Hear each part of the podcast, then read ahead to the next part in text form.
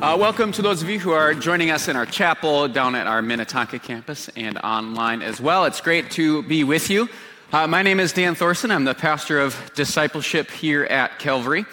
This is our second week in a new series called Share. We are wanting to challenge ourselves to recognize that we are called to be on mission for God. We're called to be a blessing. It's a theme that's carried throughout Scripture, Old Testament into the New Testament, and we want to be focused outwards to recognize that, hey, God has a calling, He has a purpose, that He is wanting me to extend and share His love and the message of Jesus to the people in our lives. And we're basing this series off of this book.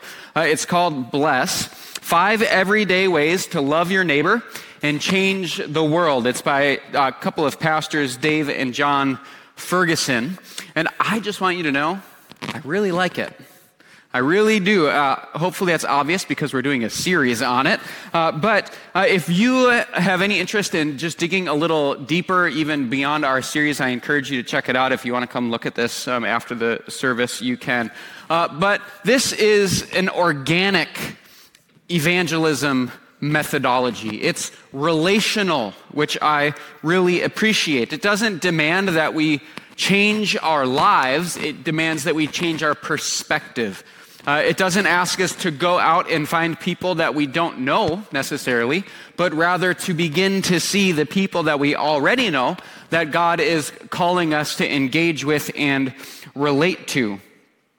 And one of the best things about this strategy, and one of the reasons that I appreciate it so much, is that it really encourages us to value the people in our lives and the people that we feel God is calling us to bless as people, and not just to treat them as a project. This strategy, this goal of sharing our faith, helps us to intentionally value the people more than the process. It encourages us to care about who we're ministering to, not just what message we're trying to communicate. Last week, Pastor Zach started this series with the first step in sharing our faith, this acronym BLESS, and the B is begin with prayer. And the way that I understand this and what's helpful for me is that prayer is really a way for us to align our thoughts and our emotions and our intentions with God. We become aligned with God's heart. And so we're inviting God into our lives as they are, into our everyday spaces at home and at work. And we're saying, God, I want to be open to you using me. It's as simple as that. We're praying every day saying, God, who in my life are you calling me to be a blessing to? And that's where we begin in this journey of sharing the love of Jesus and sharing our faith. Now, what's the second step? Well, maybe after praying, it makes sense that, hey, this is the part where we communicate the gospel, that we tell a story, we share a testimony, we point people to Scripture and the story of the death and resurrection of Jesus and what that means for us, but it's actually not. The second step isn't to speak, it's actually to listen. Look at this wisdom shared by Jesus' brother, James. This is a book in the New Testament, and this is what James says. Understand this, my dear brothers and sisters. You must all be quick to listen, slow to speak, and slow to become angry. And I think this can be applied to evangelism, to sharing our faith, to wanting people to know about the love, mercy, and grace of Jesus, is that we can actually be quick to listen and slow to speak, which maybe seems contradictory, maybe seems like the opposite of what we should do. But I know that for me, I'm the opposite. When I'm engaging in relationships and I'm talking with people, I tend to be slow to listen and quick to speak, and I bet that is true for a lot of you. It's a very common problem. We all encounter this in various ways in our lives. We witness it all the time on the political stage, for example, people who are quick to speak and slow to listen. But I think that we experience it all the time in our families, in our friend groups, at work. And this is especially the case when we're communicating and talking with someone that we really disagree with, right? Or if we're talking about something that we think is so important, we are quick to speak, slow to listen.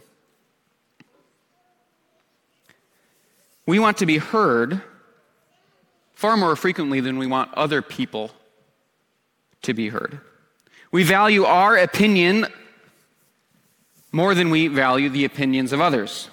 We want to be acknowledged and understood more than we want somebody else to feel acknowledged and understood. And I think that when we frame it that way, we can actually see that listening is a really powerful act of love. It's a way of honoring people because we're showing that we value them, that they matter, not just to the degree that they agree with us or that they're like us, but they matter just for who they are as a person, made in the image of God.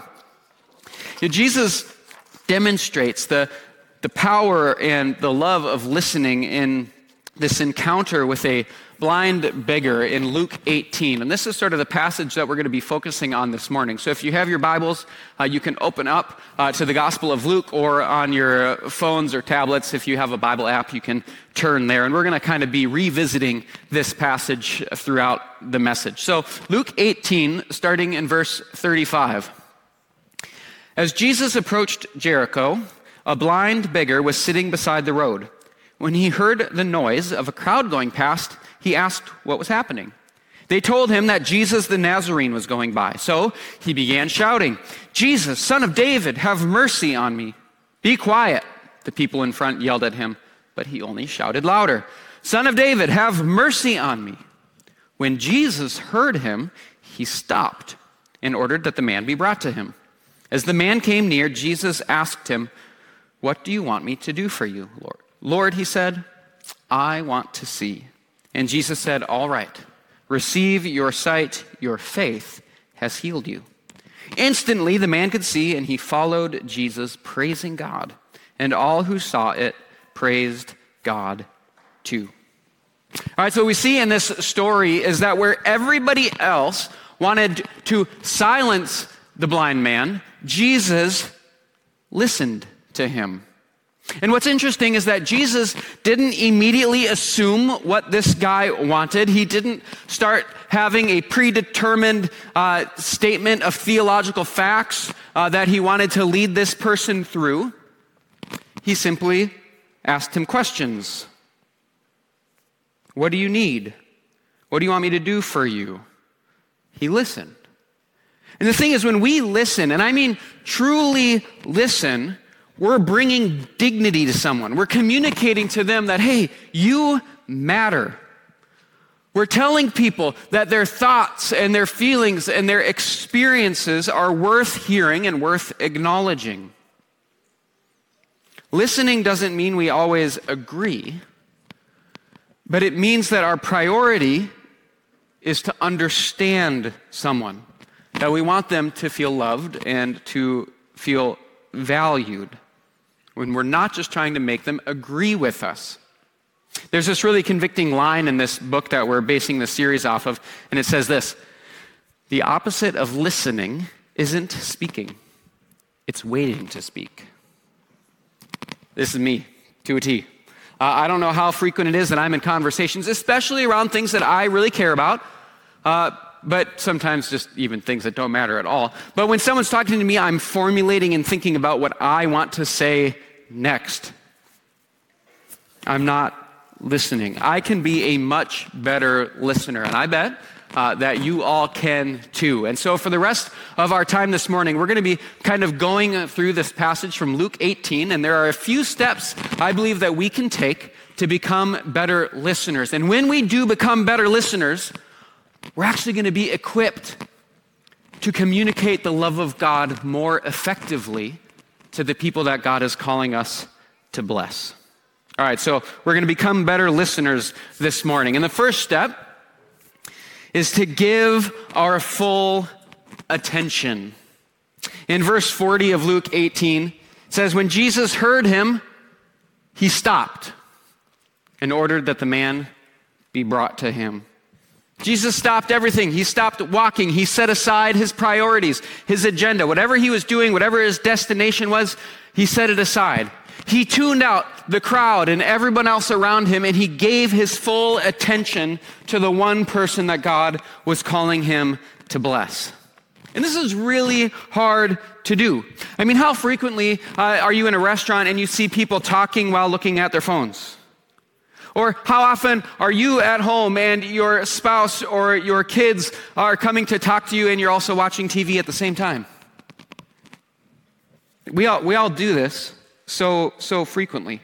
We are so focused on the task at hand, on what's keeping us busy, on what we're wanting to pay attention to, that we actually don't give people the attention and the focus that they need. And the thing is, this gets in the way of all sorts of things, because I think we all have good intentions and we, on principle, want to be available to God. We want to say, hey, God, yeah, I know that you probably want me to bless some people throughout my day, that you're calling me to share your love and be open to sharing the gospel and letting people know about who you are and what you've done for us. But at the same time, we're so busy and we're so set on whatever agenda that we have that we don't even notice the needs around us. We don't even notice the opportunities that maybe God is providing for us. I get this way even with my kids. I really enjoy listening to podcasts and audiobooks, so it's not uncommon for you to find me in my house while I'm doing chores or even kind of halfway playing with my kids. I'll have an earbud in because I'm listening to something. And this has happened countless times. Either my kids are screaming their heads off because they got hurt or they're bugging each other too much, or they're actually coming to me because they're wanting me to play with them or they're wanting my attention. And it takes me quite a while to respond to their needs. Or I get a little irritated and agitated because they're interrupting what I am ultimately wanting to do. And I'm realizing that when I do that, I'm communicating something to my kids.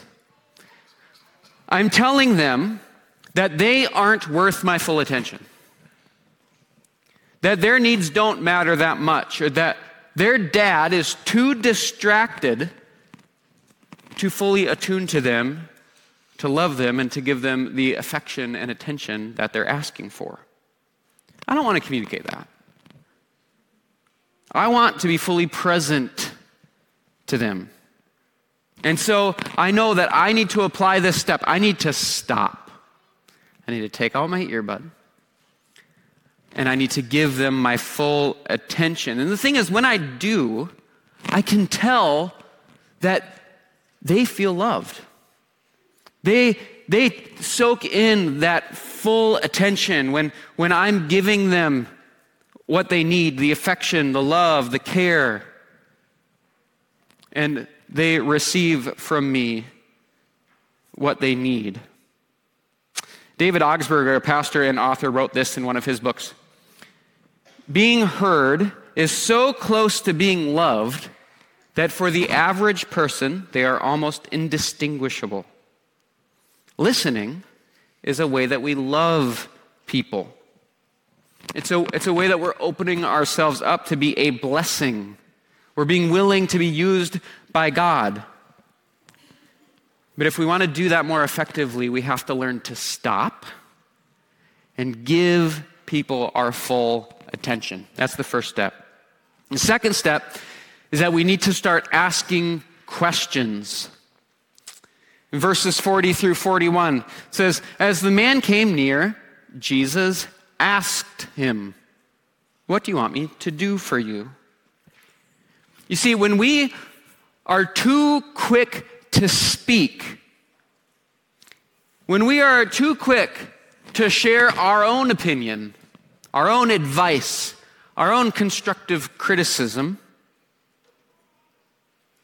we often are doing that regardless of whether or not we know if the person wants it, right? We just have an agenda. We have a priority. And so we give people what we think they need instead of giving them the opportunity to tell us what they need or what they want from us. See, Jesus exemplifies in this story and many other times throughout his ministry that he gives people what they need and he responds only when they give him permission to do so. It's really, really fascinating. And I think that we would save ourselves a lot of relational conflict and a lot of personal disappointment in a lot of areas in life, not just when it comes to sharing our faith, if in our efforts to bless people and share the love of God with them, we would set aside our own opinions and our own advice and our desire to fix things, and we would just start asking more questions. We would be inquisitive and we would be curious.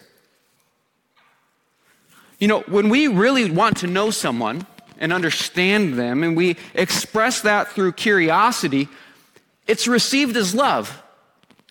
This is received as an act of care. See, questions don't just need to be a means to an end. A lot of different evangelism strategies I've heard, that's all it is. You ask a question because you're trying to get somebody to a certain point so that you can finally tell them what you think. But we don't need to do that. Getting to know someone for the sake of getting to know them is an end in and of itself.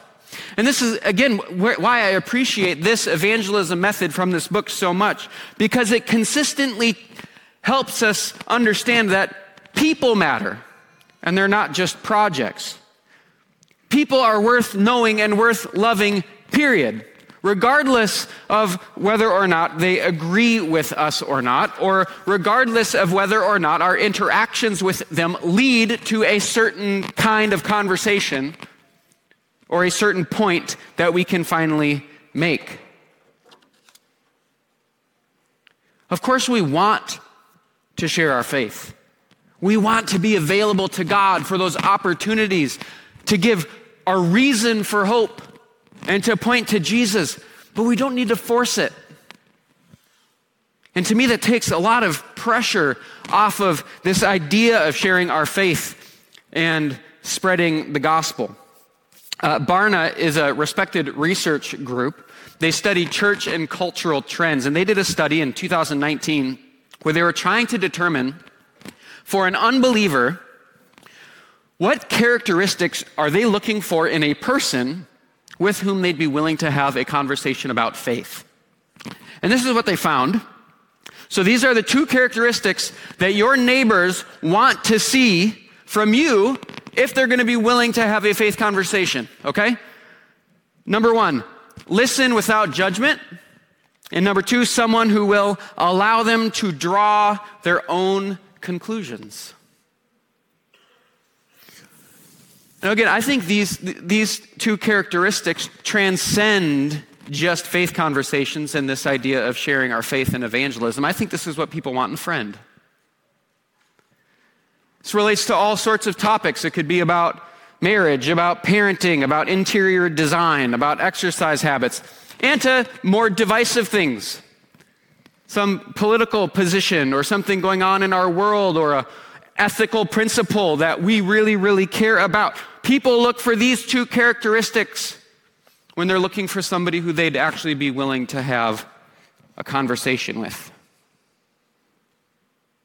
Asking questions and being curious about who someone is and what their experiences are, why they think the way they do, without feeling the need to correct them or give them our 2 cents or tell them why we think they're wrong, is an incredibly powerful act of love.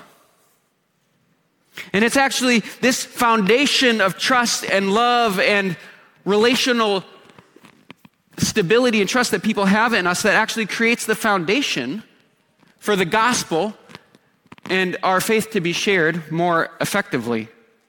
Years ago, I was working for a landscaping company and worked with a bunch of different guys. Most of them weren't Christians, but they all knew that I was. And one of the guys in particular, he was our foreman. He sort of had an antagonistic disposition towards me and faith. And he would make snide little comments and try to get under my skin a little bit, or he'd say something kind of shocking and kind of look at me just to kind of see what I was going to do. And thankfully, I didn't, get too defensive or react strongly, and we developed a good, joking, working relationship. Well, a few months into working there, after one of our jobs was done, he came up to me, and he straight up told me, He said, Dan, the last few months I've been testing you.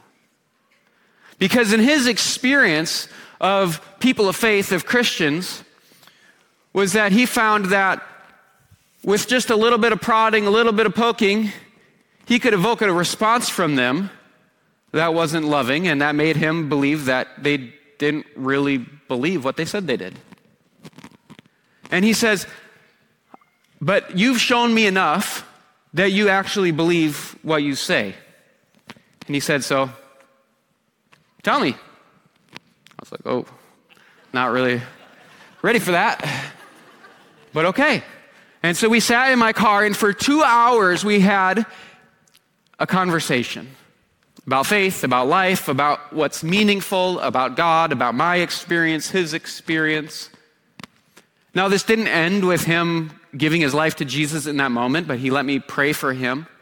But what was profound to me about this experience is that it was built on this relationship of trust, and he's the one that invited me to share.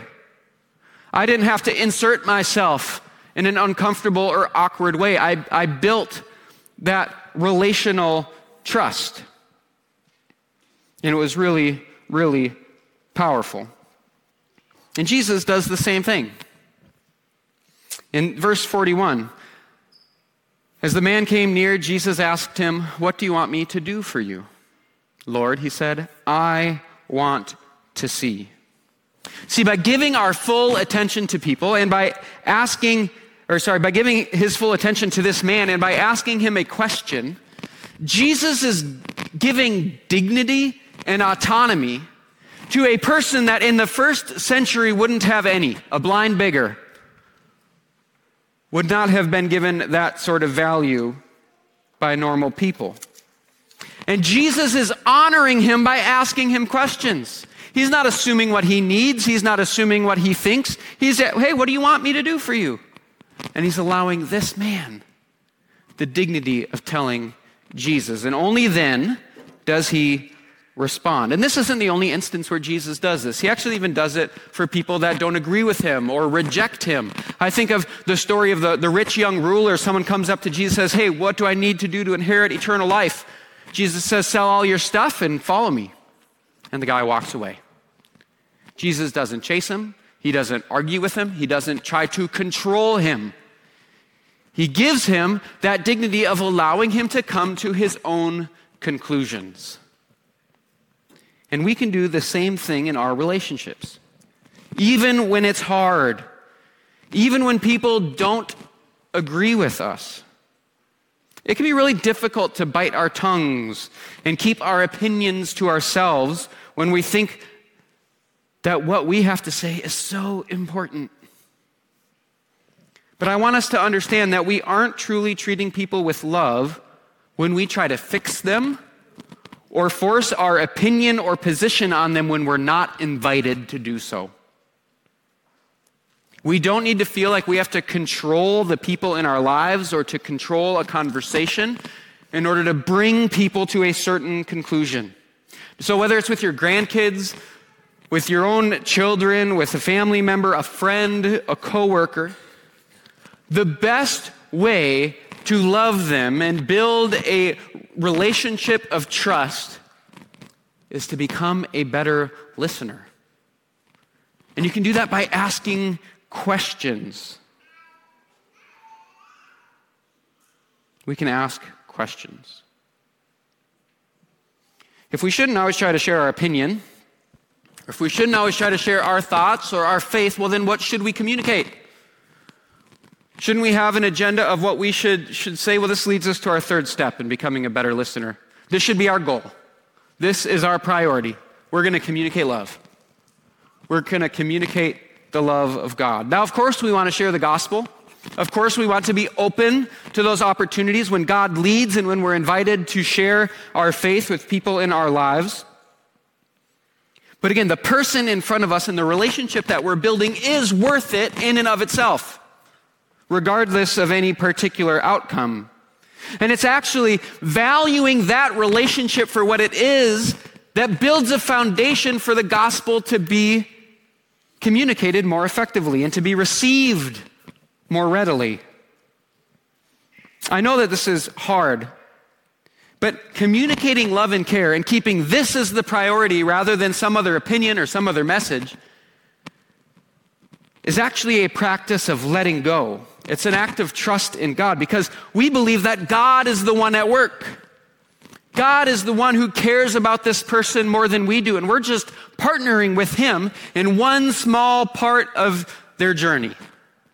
That we don't need to feel like we need to bring them all the way from point A to point C.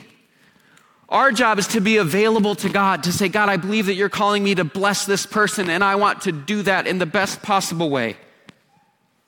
That's our goal. That is our ultimate priority. And we believe that God is at work with us in that process. We don't need to force a particular conversation. We don't need to interject our opinions at every possible moment. If our priority is to communicate love and to display that to people, we will share the gospel when God opens up that door. But communicating love means far more than that as well. It means that we're wanting them to know that we care about them, that we're grateful for their friendship, that we're honored that they're sharing their life with us, that we see them as a blessing, not just their potential, not just what we hope they will receive or how we hope they might become more like us. That's truly listening. See, these three steps, we can all take them to become better listeners to the people in our lives. We can give people our full attention. We can start asking more questions because we actually want to know them. Again, not just to corner them so we can finally give them our peace of mind, right? And we can communicate love and care and our response to what they have to say. Now, I want to give you a scenario where these sort of three steps play out. And again, we're primarily talking about sharing our faith, but this transcends that. These are good listening practices just for building relationships with people and communicating that we care and value them. So I want you to imagine for a minute that you have a family member that you disagree with vehemently about politics. It's not that hard to imagine, is it?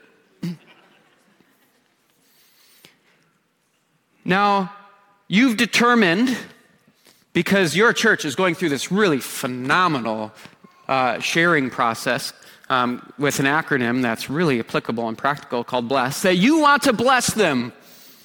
And so you've begun with prayer, and you've said, God, I know you're calling me to bless this family member, to care for them. I know that you love them so much, and I care about them, and I love them too, and I just pray that you equip me and help me to communicate your love more effectively. And so you're positioning your heart with God.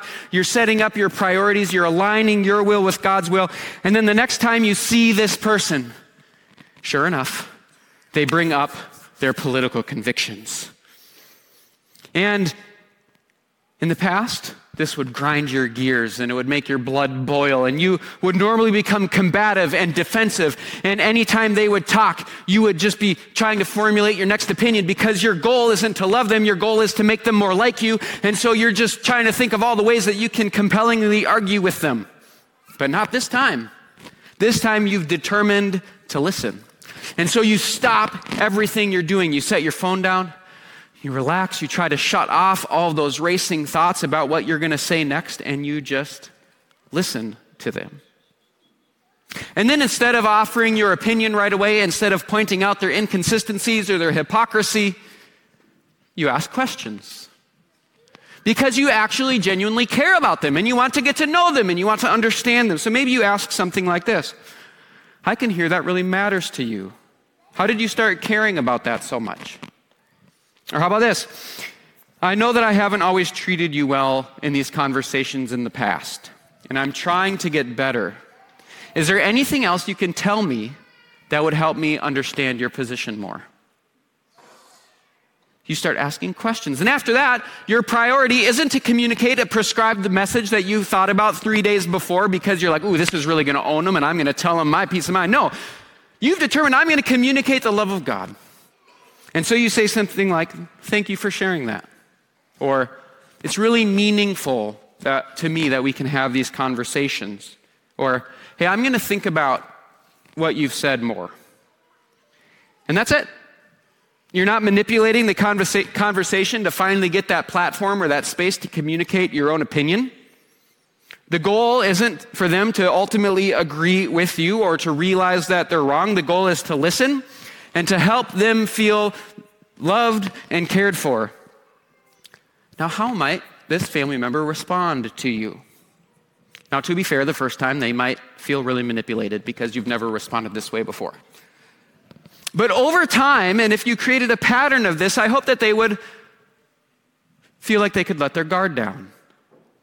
That they would feel like, wow, this person's actually genuinely interested in me and curious about me, and wow, they value me more than whether or not we agree.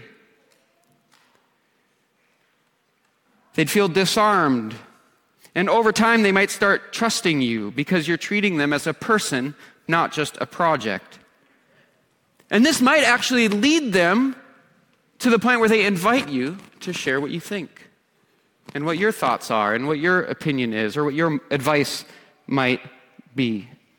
And in many cases, these are the opportunities that we can also share our faith and our reasons for hope and the message of Jesus. So as we take up God's call to share his love and make disciples, let's do it by building relationships through listening. Listening with attentive care, where we stop what we're doing and we give people our full attention. Let's listen with honor by asking people questions and not demanding that they come to our conclusions. And let's listen with love by communicating our care and our appreciation for them without needing to correct them, admonish them, or fix them when we're not invited to. Let's pray. Father, we are so grateful that you want to use us to bless the people in our lives. God, we're humbled that you want to use us to communicate your love, your goodness, and your grace. And God, we pray that you help us do that by becoming better listeners, by setting aside our pride, our agendas, our opinions, and truly valuing the people that you have called us to bless by listening to them, asking them questions, and communicating your love for them with caring words. And we ask that you create opportunities for us to share your love in this way and to bless people with the message of hope that we have in you. We ask this in Jesus' name. Amen.